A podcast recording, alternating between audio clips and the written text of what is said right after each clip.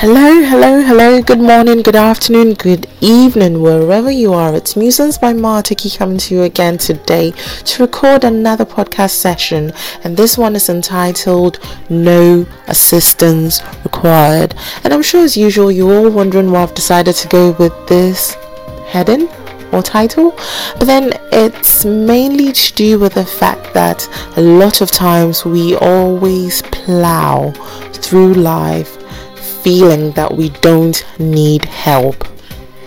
And it's that help that I'm here to talk about today. So keep listening.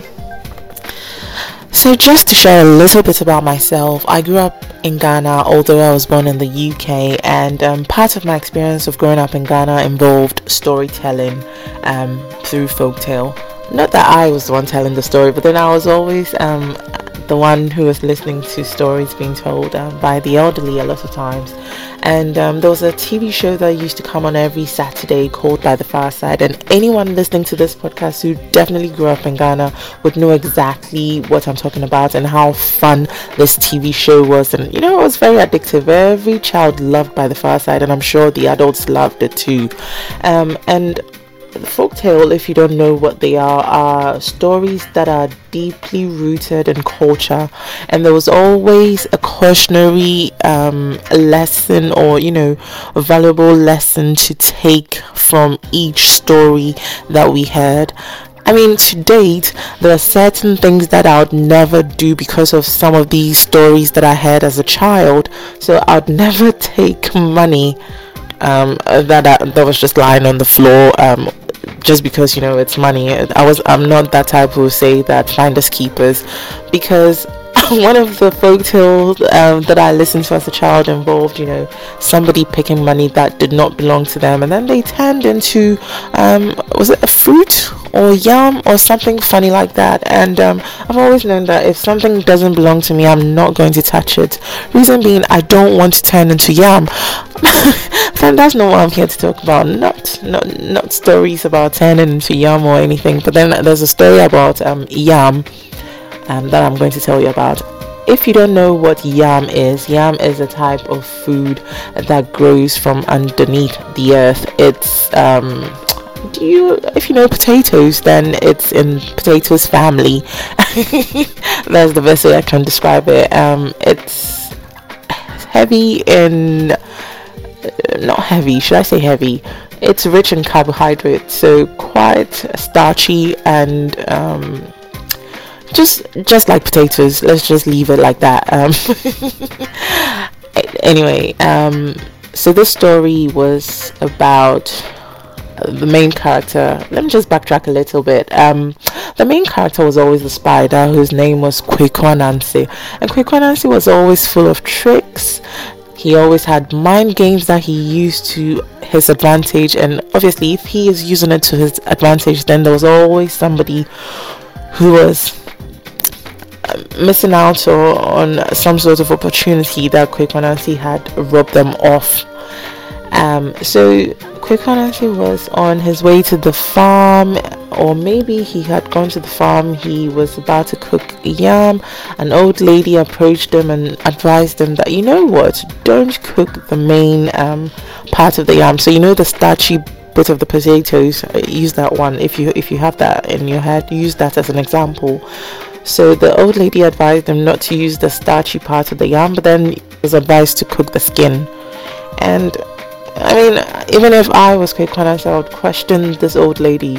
I mean, what do you mean by cook the skin when the main meal is in the yam and you know not the skin? And like me, Kwaku decided to just ignore the old lady and you know do his own thing. So he cooked the starchy part of the yam and left the skin, you know, dumped it somewhere in the bin. and all of us sitting behind the television um, set, we're all like with Kwaku Anansi, just waiting for the food to get ready so that, you know, we'll just eat. well, I wasn't, you know, part of the feast. Then I was living vicariously through Kwaku Anansi, just waiting for the food to get ready. So, you know, we see what comes out of it. And um, rightly so, and as the lady had stated, everything that was in the pot turned into rocks. there was no yam, it was all rocks. And it was at that point that Kwaku Anansi realized that, you know, when somebody is wise or an elderly person speaks to you, you have to listen because a lot of times they know exactly what they are talking about through experience and, you know, they just have that wisdom. So sometimes you just have to stop and listen because they always have something sensible to say. And it was at that point um, that Kwaku Anansi realized that it was important to listen to the old lady.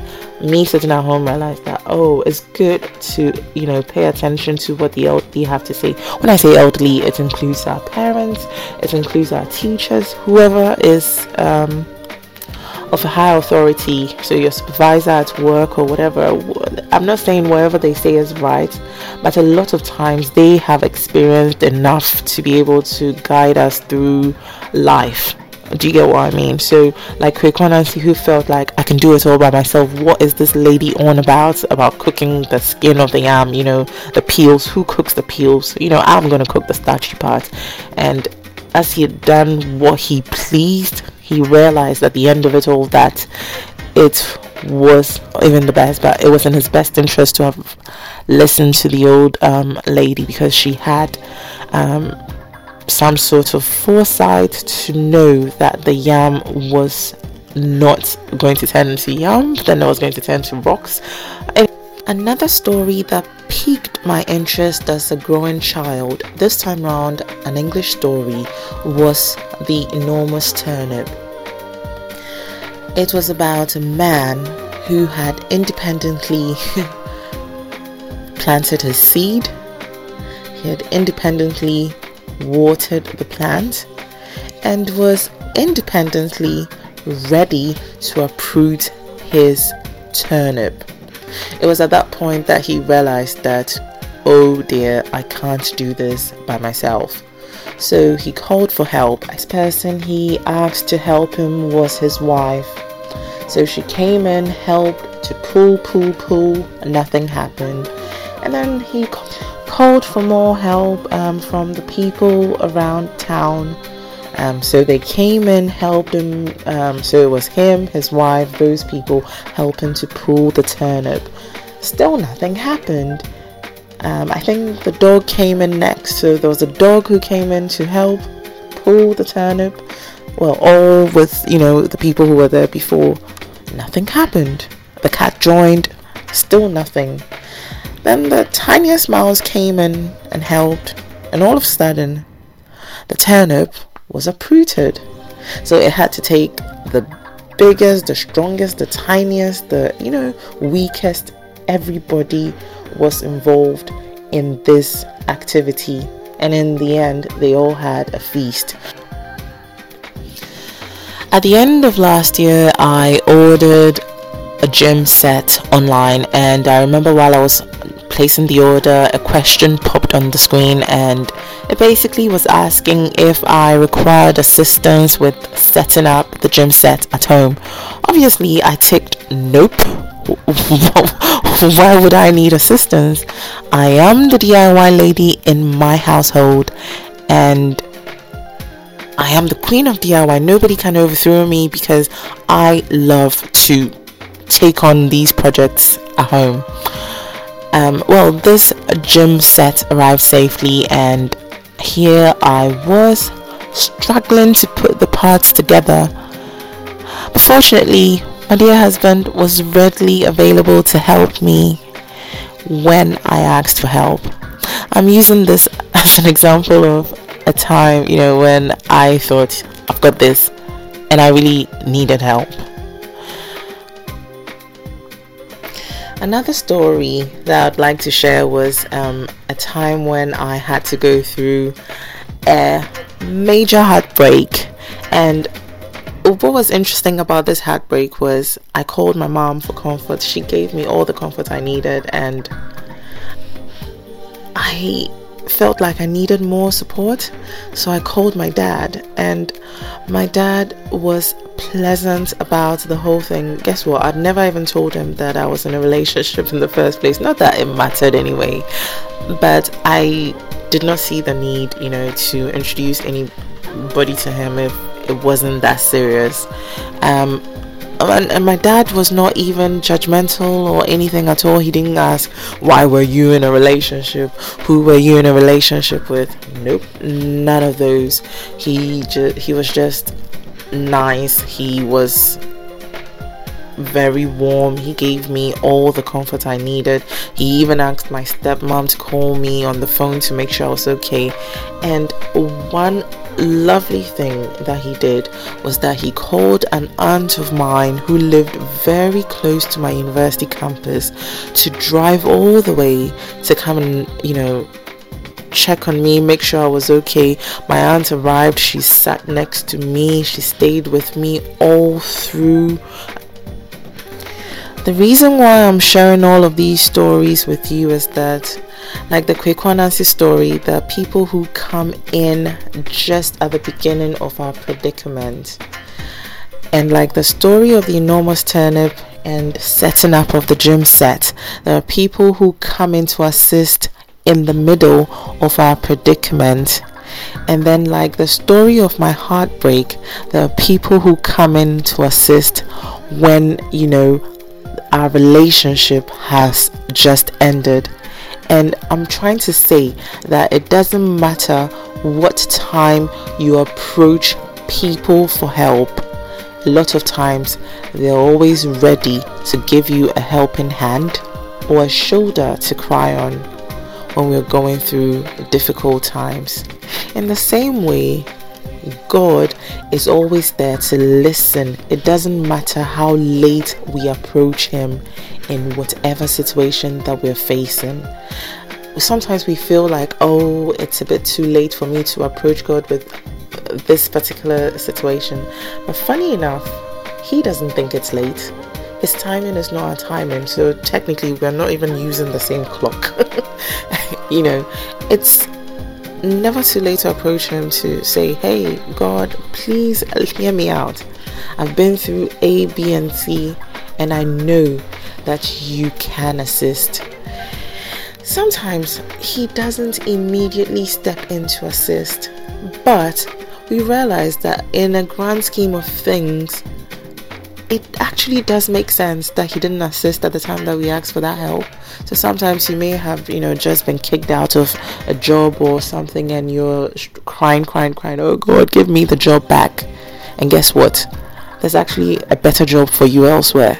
You had to be kicked out, otherwise, you were just going to be loyal to these people and stay there for the rest of your lives because, you know, and that is what you know. But then, had you not been kicked out, you wouldn't have known that there was something better out there or you had a bigger opportunity out there. Do you get what I mean? So let's not feel too bad to approach God when we need help. Even if it feels like it's the very last minute, it doesn't matter how, you know, we value whatever it is or the density of it or, you know, how bad we feel that whatever we did was, just feel free to approach God and He would be more than happy to assist. Like I said, His timing is not our timing. So don't even look at your clock and expect it to come in the very next minute. Sometimes it does come the very next minute, and other times it is delayed. But there's a reason behind all of it. And when we sit back to watch his beautiful work, we realized that it was all for a good cause. It was actually really good that it happened that way. To finalize this podcast, let's revisit our mantra I can do all things through Christ who strengthens me. Now, repeat this after me I can do all things through Christ who strengthens me. Do not forget this. Till next time, it's Musings by Martiki. Bye bye.